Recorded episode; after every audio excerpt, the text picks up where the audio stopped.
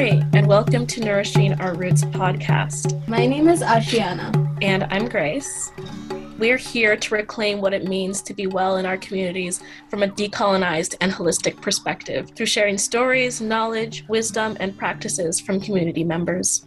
Here, we talk about reconnecting with your inner self, your ancestry, your relations, and discovering your wellness from within.